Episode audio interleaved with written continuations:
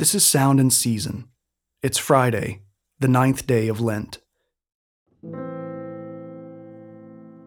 Our passage today comes from the Gospel of John, chapter 5, verses 30 through 47. I can do nothing on my own. As I hear, I judge, and my judgment is just, because I seek not my own will, but the will of him who sent me. If I alone bear witness about myself, my testimony is not true. There is another who bears witness about me, and I know that the testimony that he bears about me is true.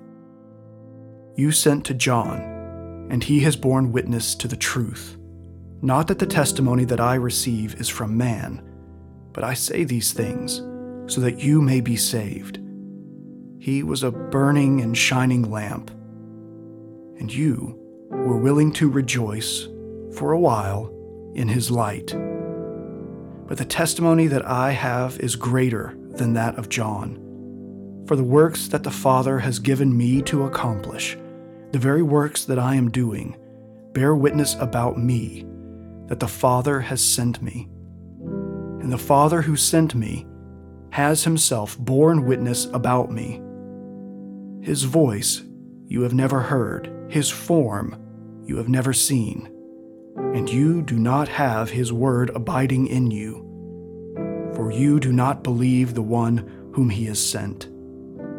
You search the scriptures because you think that in them you have eternal life, and it is they that bear witness about me, yet you refuse to come to me that you may have life.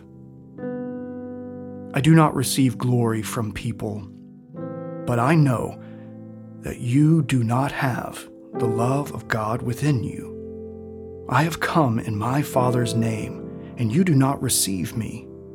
If another comes in his own name, you will receive him. How can you believe when you receive glory from one another and do not seek the glory that comes from the only God? Do not think that I will accuse you to the Father. There is one who accuses you, Moses, on whom you have set your hope. For if you believed Moses, you would believe me, for he wrote of me. But you do not believe his writings. How will you believe my words? This is the word of the Lord. Thanks be to God.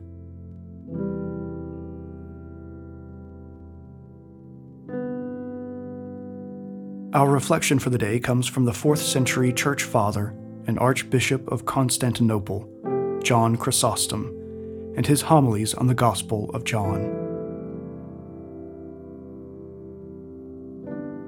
The puffed up Pharisees liked to pretend that the divine word was with them and in them, and that they had come to an advanced level of wisdom. But here they are, rejecting the living and hypostatic word of God their faith was not directed toward him. Instead, they dishonored the impress of God the Father and refused to behold his most true form through his God befitting authority and power. He tells them not to simply read the scriptures, but search the scriptures. These sayings were not on the surface or out in the open, but were hidden very deep like some treasure. Anyone who searches for hidden things, unless they are careful and diligent, will never find the object of their search. This is why he says, For in them you think you have eternal life, meaning that they did not reap much fruit from the Scriptures, thinking as they did, that they should be saved by the mere reading of them without faith. And so, it was with good reason that he said, You think because they did not actually listen to what the scriptures had to say, but merely prided themselves on the bare reading.